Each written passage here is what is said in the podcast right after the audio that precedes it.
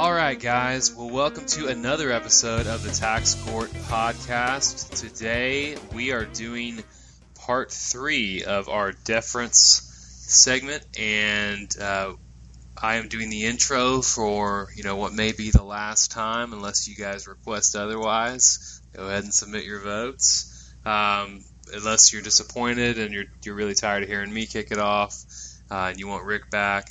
Um, we'll do that. So, uh, we're, again, we're here to talk about part three of deference. Rik, how you doing? Good. I'm doing good. How about you? Doing great. I'm doing great. And, uh, ready to get into this. I, I think the, the last two parts one and two have been very informative, uh, for, our, for our listeners. And I think that, uh, they'll enjoy part three as we cap it all off today too. Uh, and I encourage you guys to go back and listen to parts one and two if you're just catching in on this one, because I think that I, I'm not sure you can get a better summary, uh, and obviously it's a lot easier than reading, um, uh, than, than Rik's going to give you here. And again, part three, he's going to do the heavy lifting. I'll chime in from time to time, uh, but by and large, this is kind of his area, and he's recently done a lot in this area. So we just felt, again, that it was his his uh, his baby to, to carry uh, across the finish line. So, uh, Rik, you want to go ahead and kick it off and get into this for the uh, final time? Yeah, yeah. Thanks, Lee. Um Let me really quickly uh, give a quick recap of Part two. In Part two, we discussed three cases, Mayo Foundation, Brand X, and Home Concrete. And um, just without getting into too much detail, because you guys can go listen to um, that last episode, but Mayo basically held that National Muffler no longer applies in a tax context in determining whether to um, give deference to Treasury regulations. It also got rid of the distinction between implicit grants of authority from Congress and explicit grants of authority from Congress, and said it's all under Chevron and, you know, there's absolutely no difference. And then I think the biggies that we did um, on the last episode were Brand X and Home Concrete. And the rule that really came out of those two cases was that judicial precedent only applies, stare decisis only applies to a prior judicial ruling on the statute at issue that there's a conflicting reg on, if that prior judicial precedent um, stated that, or found, it didn't have to state if it was pre-Chevron, found that its ruling came from, you know, the unambiguous terms of the statute.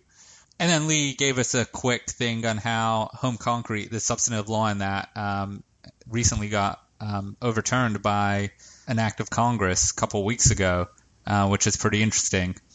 But that's going to lead us into our next set of cases, or our next case, which we've referenced in the last two podcasts, which is uh, Sabina Loving et al. V. Internal Revenue Service. And this is actually a D C Circuit case. And what this case deals with is a new I R S regulation for paid tax preparers, requiring tax preparers to uh, maintain certain C L Es, register with the I R S, and perform certain other duties. And by paid tax preparers, we're talking about accountants, C P As who prepare tax returns. And so the statutory authority for this regulation came from thirty-one U S C Section three thirty, and so that's an eighteen eighty-four statute, and that statute authorized the I R S to regulate the practice of representatives or persons before the Department of Treasury. And so the question at issue in this case was whether the IRS's statutory authority to regulate the practice of representatives of persons before the Department of Treasury encompasses the authority to regulate tax return preparers. Um, we have longstanding regs covering attorneys and C P As, et cetera, in adversarial proceedings against the I R S. These are sometimes called covered individuals. But the plaintiffs here were three tax return preparers. They weren't attorneys uh, representing a client before the I R S in an audit, let's say. So on summary judgment, the district court ruled in the plaintiff's favor, and uh, the district court permanently enjoined the regulation. And so, like I said, the question here is whether the I R S has authority to regulate tax return preparers under Section three thirty, which specifically spoke of Um, representatives of persons before the Department of Revenue. And so the I R S argued, yeah, we do. At the circuit level, they said this statute gives us that authority, and um, we're filling the gap in the statute for paid tax preparers by drafting these regulations. And so basically the circuit court applied a Chevron test to see if they needed to respect this regulation. And so the court said, under the Chevron Step one analysis, in determining whether a statute is ambiguous and in ultimately determining whether the agency interpretation is permissible or instead is foreclosed by the statute, we must employ all the tools of statutory interpretation, including text, structure, purpose, and legislative history.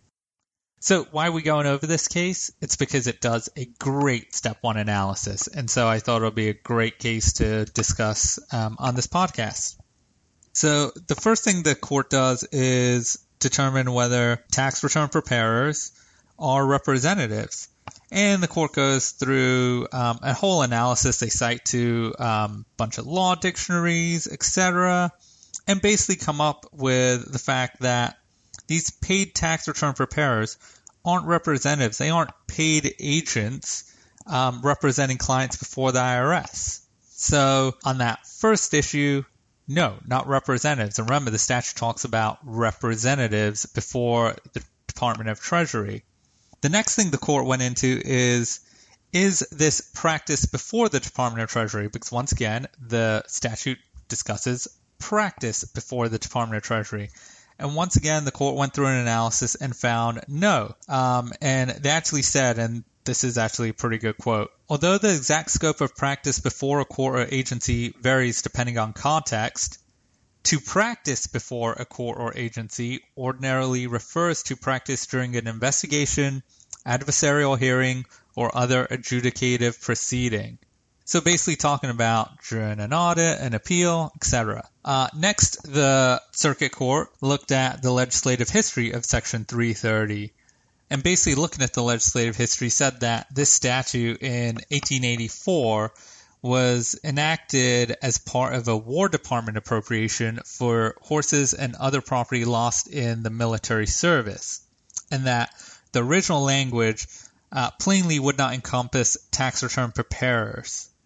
Fourth of all, the court looked at the broader statutory framework in which this statute is located. And so in this broader statutory framework, the court found that there are specific statutes covering tax return preparers and that these statutes have been amended over the years. And so the court says that um, given the IRS's view here, um, all those amendments would have been completely unnecessary because, you know, the I R S had carte blanche to um, prescribe regulations already covering all of that stuff, and that just doesn't make sense.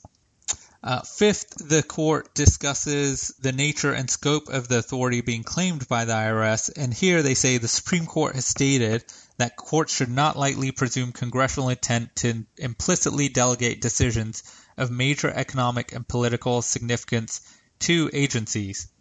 And now this is actually important for the next case we're going to discuss, um, but they basically say that here in this case, and basically say uh, they're not sure that Congress had actually implicitly given this power to the I R S. And finally, the court said the I R S has taken this position contrary to every position it's ever taken prior to two thousand eleven, and then cites a number of contrary positions the I R S had taken.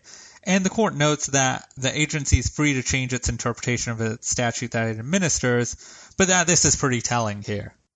And so basically, the court found that the regulation here fails um, Chevron Step one. It says that, in our judgment, the traditional tools of statutory interpretation, including the statute's text, history, structure, and context, foreclose and render unreasonable the IRS's interpretation of Section three thirty. Put it in Chevron parlance, the I R S interpretation fails at Chevron Step one because it is foreclosed by the statute. And funny enough, the court goes on to say, in any event, the IRS's interpretation would also fail at Chevron Step two because it is unreasonable in light of the statute's text, history, structure, and context. So a really good case to sort of see how courts go through a Chevron Step one analysis. So, Rik, you know, what I guess what I'm taking away from this, from this Loving case, and, and just, you know, fill me in here if I'm wrong, but I mean, I had a question earlier, and we talked about this, about, you know, exactly what the courts are going to go through when they perform this this Chevron Step One analysis. And, um, you know, you talked about it here, and, and when when the court does this this Step One analysis, and they go through the, you know, using the, the normal normal canons or whatever, or rules for statutory construction, whatever term that the, the you know the courts used in some of these decisions we cited earlier, um, the normal tools of traditional tools of statutory construction, they essentially went through everything here. I mean, this was all encompassing, right? They went through legislative history. They went through, uh, the, they looked at the statute's language in, in the context of the code itself. Uh, they even went through, I mean, they even went through the IRS's prior positions, the prior positions taken by the I R S in, in, in similar situations and on this issue. I mean, am I hearing that right? So is it is this really kind of the seminal case for kind of how to show how a step one analysis, how broad it can be? Uh, yeah, it, it really is a great case. I'm I'm not going to go as far as say it's a seminal case just because it's so recent. It's a two thousand fourteen D C Circuit opinion, but it's a great case, and that's why I decided to include it in um in my presentation and in this podcast. Um, I thought it did just a phenomenal job of actually explaining that question that you had all the way back in part one. Okay. Okay. Great. So yeah. So we. So and, and again, we know obviously from this legislative history, as far as being part of the step one analysis, is alive and well. So, um, you know, it, it, and that was another question I had. So this, that's great. Okay. Okay. Yeah. Great. Oh, and, and one more thing, Rik, real quick before we move on. Um, so this, there was a case. There was a case last year, and, and I think it was it was Ridgely v. Lew. Uh, I'm not sure if that's the right, I think that's the right name, Ridgely or Ridley v. Lew, that uh, essentially it was based on Loving, right? And that's kind of why we don't have to have that circuit, that big, huge block uh, underneath uh, our emails anymore of, of for Circular two thirty. Isn't that right? Isn't that kind of what that was? Yeah, why, why that yeah, happened? Yeah, you're right there, Lee. That that is right. I don't I don't have the site in front of me or even um, the name of it. I think you're right though on Ridgely v. Lew. I, I know it's definitely v. Lew because of the Treasury Secretary uh, Jack Lew. But yeah, you're right. Uh, just another interesting point to come out of that Loving case. Awesome. Okay. Great. Great. And so now, Lee, we're going to finally do our last case, which is a case that's very recent. It's King v. Burwell, and this is literally from a few weeks ago. It was our, it was decided on June twenty-fifth, two thousand fifteen, and a lot of you guys know this case because it's one of the Affordable Care Act cases. So let me give a brief description of what's happening and why it's relevant to U S Tax Court Podcast and deference. So basically, under the Affordable Care Act, you have to buy health insurance. If you don't, and there's certain criteria, there's a tax for not buying health insurance if you meet this criteria and don't buy it.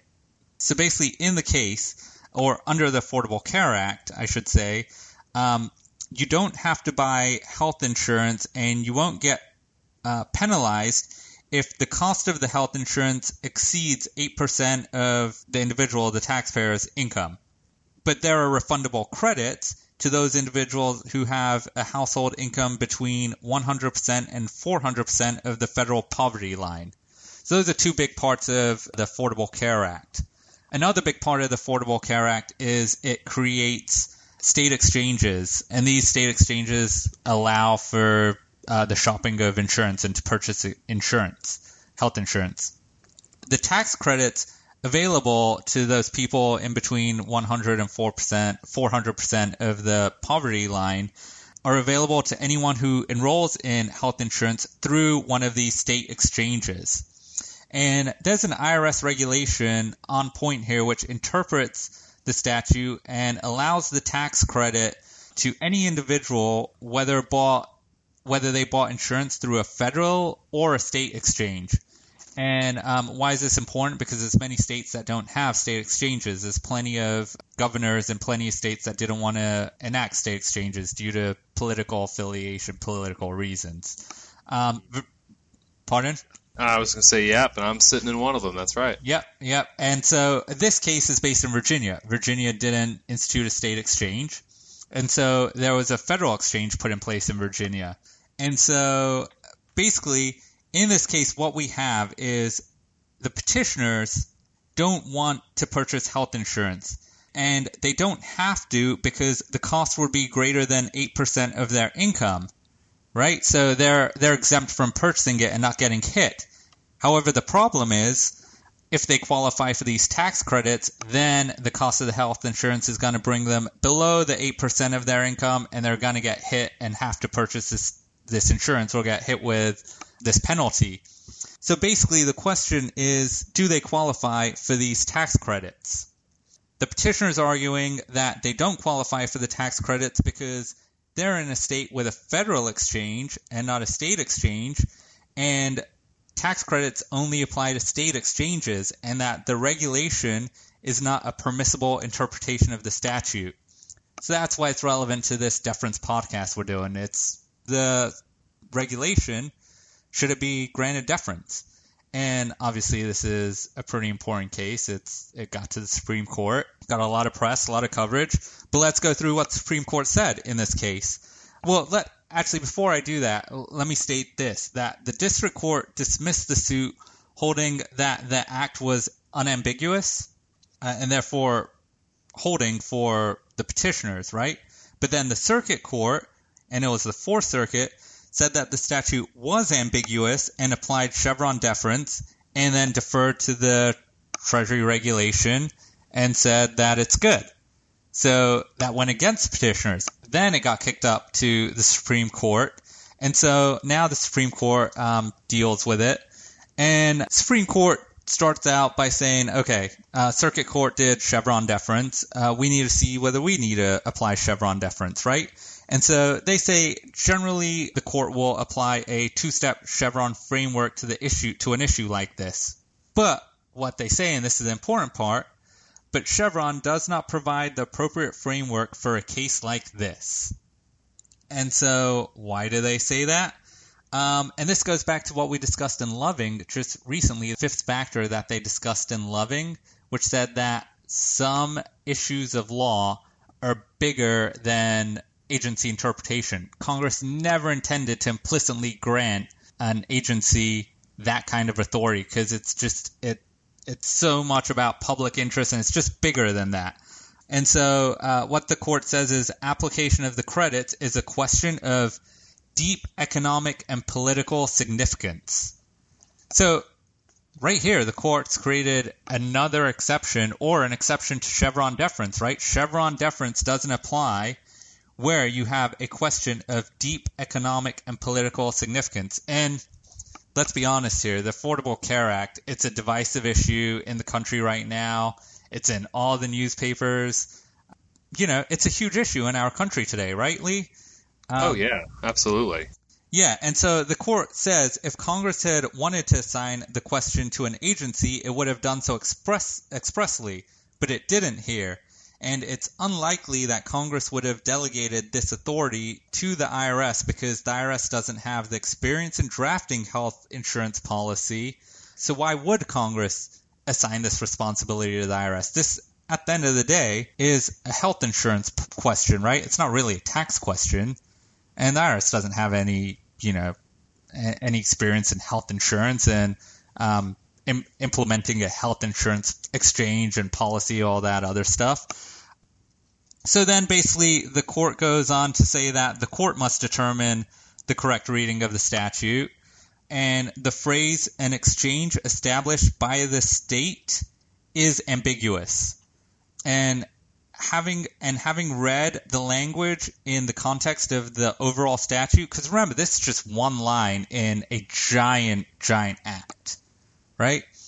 Um, having read just this one line in the context of the overall act, that the provision requiring the Secretary of Health and Human Services to establish such an exchange, meaning a federal exchange, if the state doesn't, that that language is the same as basically the state exchange.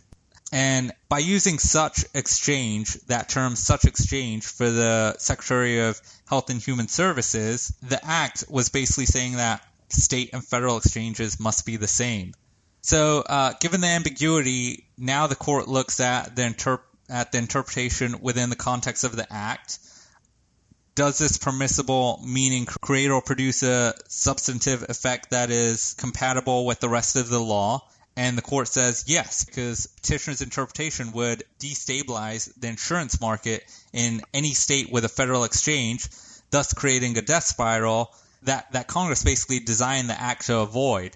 And I'm not going into a lot of detail here, but one of the big things that they talk about in this case is that Congress designed this act, and it was based off of the Massachusetts Act, and this is getting way too much in detail, but I'm going to say it real quick.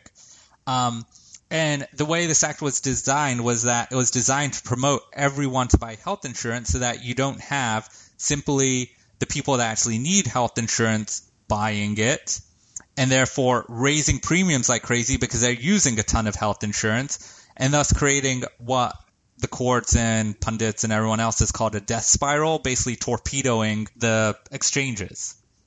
And so the court says reading the statute the way that petitioners want us to read it will basically create this death spiral, and the entire act was designed to avoid a death spiral.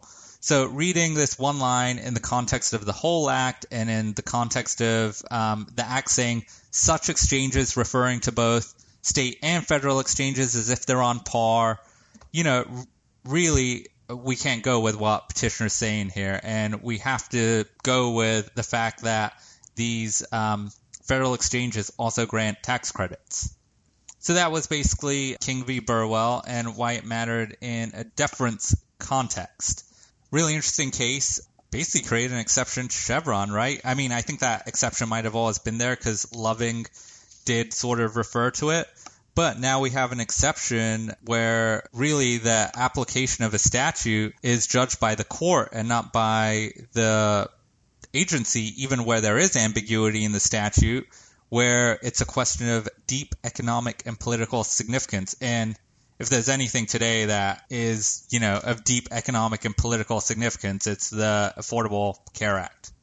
But, you know, and Rik, that's interesting because, uh, you know, I mean, just think about it in the context of what we're doing here. I mean, so we've got, you know, now we've got this essentially this exception to applying Chevron deference, and it's going to depend on this this undefined subjective uh, measure, right, of deep public. And, and I, we all know, I, I think it's hard, it'd, it'd be hard to debate that this doesn't fall within that. Yeah. Um, you know, really hard. But I, I guess you could think about it like, you know, where is the bar there, and, and how does how how may that change with, you know, who's on the court and et cetera, right? I mean, that that's definitely a subjective determination, and so it, it's just interesting to me how that's going to it be it'll, it'll be interesting in the coming years to see how that being used as a threshold to applying this essentially this non-Chevron uh, rule to interpretation. Um, Will will will play out. I just I think it's interesting. It's very uh, you know it's an interesting take on it. Um, regardless of how you feel about, and we're not here to express opinions on how we feel either way about this issue, but it's just interesting that you know that Loving laid the foundation or or, or mentioned I should say in, in their step one analysis using Chevron, talking about um, this public interest uh, you know thing, et cetera. And then you know then they here in this case.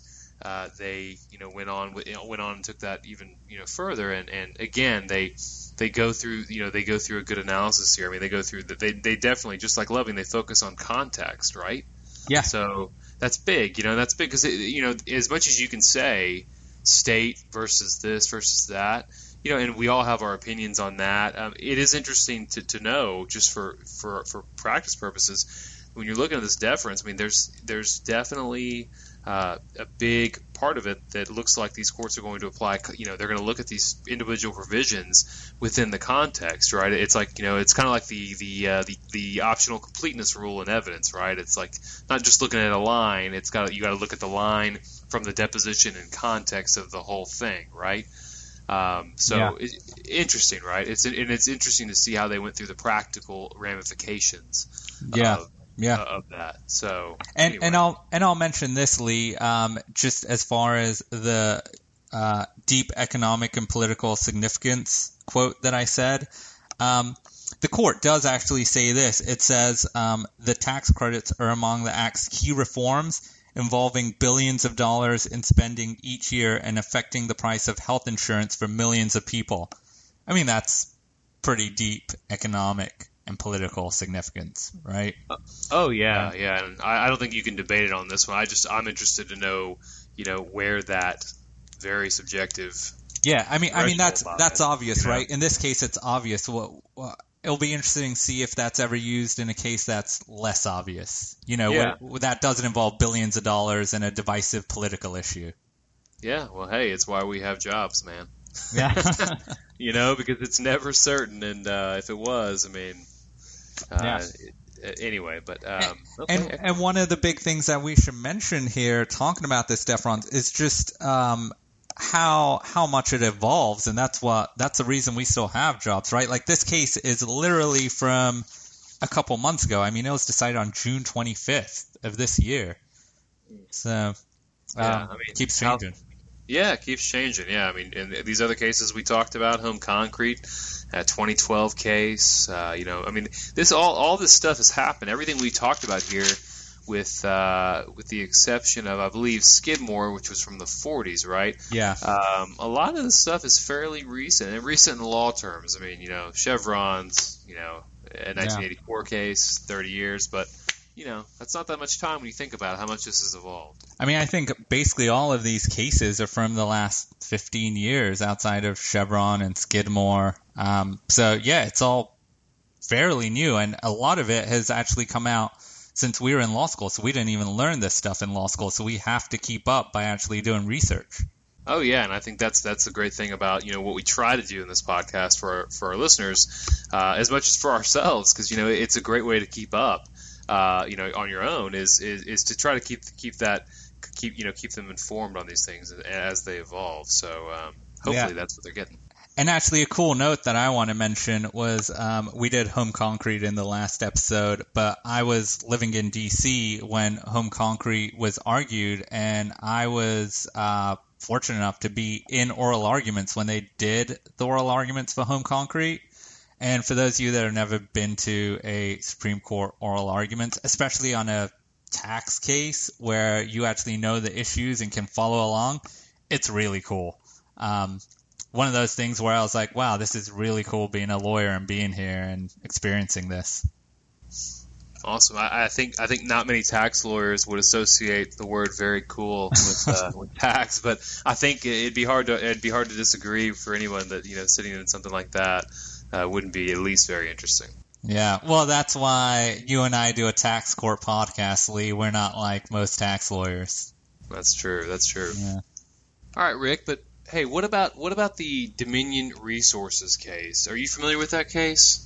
Uh, yeah, I, I've read it. I didn't include it in this podcast just because, or in my presentation, just because there's so many cases. But um, yeah, I've read it. It it actually has to do with um, Treasury regulations and the A P A and that that stuff, right? Um, am I right there? Yeah, am I recalling yeah, that correctly?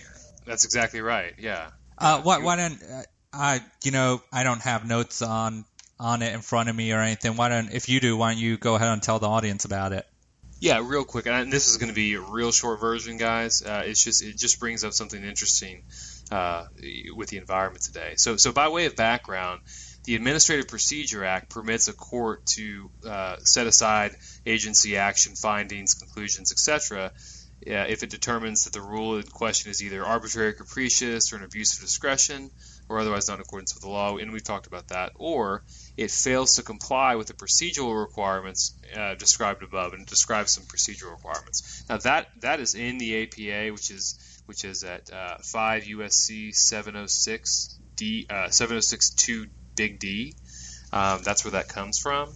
Uh, so, so Dominion Resources, uh, that case deals with, with that provision, and it kind of illustrates how uh, These these provisions in the A P A are, are probably going to have, in this post-Mayo world that we live in today, where everything is, you know, tax is not special, this this may be may come to play a bigger part uh, on federal tax administration. So Um, let me just, so Dominion Resources, uh, it was a, a case that went up to the Federal Circuit from the Court of Claims. Uh, it, it reviewed a, the, the court reviewed an interest capitalization rule under the uh, two sixty-three regulations. Uh, the specific one is one point two six three A dash eleven E one, two little I, big B.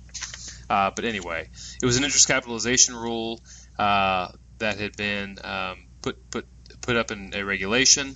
And uh, it was upheld by the Court of Federal Claims. Well, when they got up to the Federal Circuit, the court struck down the regulation uh, under Step Two of the Chevron analysis, saying that it was it was uh, it wasn't a reasonable interpretation of the underlying statute uh, under Step Two. But more importantly, uh, for for our discussion here, uh, the Federal Circuit also determined that the regulation was invalid under the Administrative Procedure Act because the Treasury Department had failed to provide a reasoned explanation of the regulation. Uh, so a little background there, in a case called State Farm, uh, and the site on that, it's known as State Farm, the site on that is um, four sixty-three U S twenty-nine. Uh, it's a nineteen eighty-three case. Well, well that case, in that case, the Supreme Court held that an agency pronouncement Uh, can be arbitrary and capricious and therefore invalid under the Administrative Procedure Act unless the agency examines the relevant data and articulates a satisfactory explanation for its action. So um, the court, while it didn't find, it didn't strike the regulation on that ground, it determined that the regulation was invalid uh, under the A P A based on the fact that the Treasury Department had failed to provide a reasoned explanation for the regulation uh, as it was required to. So the the takeaway here, Rik, um, is not so much in the facts, et cetera, obviously, which we hardly provided any. Uh, it's uh, it's more the fact that in this post-Mayo world that we live in, where tax isn't special anymore, and you know, we we we, we the the Administrative Procedure Act is something that you know is going to come into it has a chance to come into play a lot because you know. A lot of the stuff we deal with is substantive when we're talking about this deference, arbitrary, capricious, reasonable interpretation, et cetera. Uh, but the A P A, you know, a lot of it is about process. And here is a, just a situation where procedurally, uh, you know, the agency at issue, in this case Treasury, didn't follow certain procedural steps that are required under the Administrative Procedure Act, and therefore, uh, you know, that's another angle of attack Uh, for the validity of a regulation, right? That the procedure uh, underlying its its enactment wasn't uh, uh, wasn't followed. So just just wanted to throw that in there. I thought it was it was really relevant for our purposes. What do you think? Uh, yeah, it really is, Lee. Um, you know, it's it's definitely an important case in this whole line of cases that we're discussing. Uh, so I'm actually glad you mentioned that because because I, I didn't. Yeah. No. Uh, yeah. Great. Uh, yeah. I thought I thought it, it definitely could. could uh, be useful to our listeners to kind of hear a little bit about that. So, um, you know, maybe not. Yeah. Well, that's all we have on deference. It was a lot, three parts, but we enjoyed doing it. Hope you guys enjoyed listening to it. And as and actually, um, that was the fifth sort of procedural case that we did. Um, we were going to do ten procedural cases, and basically we're we're doing this podcast in blocks, uh, and we were going to do five procedural cases, take a little break, do another five procedural cases. But we're going to come back next time with a viewer request or a listener request. So stay tuned for that. It's sort of a special episode. But hopefully you guys have enjoyed these first five uh topics of the podcast, of these procedural things that happen in the tax law and in the tax court. And I guess I'll do it for that. I'm Rik Thakrar. As always, you can find out more about me at thakrar law firm dot com. And then there is Lee Wilson with me, and you can find out more about Lee at the Wilson Law Firm P L L C dot com. First of all, it's not the Wilson Law Firm. It is the Wilson Firm P L L C dot com. And everyone here remembers he said the last time he had a Post-it note. And I guess he lost his Post-it note or his dog ate it or something because it's clearly not in front of him or he can't read. But I, didn't you guys sense some hesitation there that he might have forgotten my name? There was a little I, hesitation there. I think I, There's a lot going on today, Lee. There's a lot to remember. Okay, okay. Well, this is this stuff is pretty deep, and as you've seen, we've broken it up in three parts. And like Rik said real quick, I definitely think you should listen in next time. I think it'll be interesting. It'll be a bit off the beaten path, but uh, and a little bit longer than, than the normal episodes. We try to break them up uh, into, you know, no no more than thirty minutes or so. Uh, this one will be a little bit longer, but I think that you'll really enjoy it, uh, you know, because it's definitely going to be different. It'll probably keep your attention, though. Yeah, and we should we should mention that we've already started researching it, and it, it's it's super interesting. It is, absolutely. Okay, well, you want to sign us off again, partner? Uh, yeah, well, thanks for listening, and join us next week. Have a good one. All right, guys. See ya.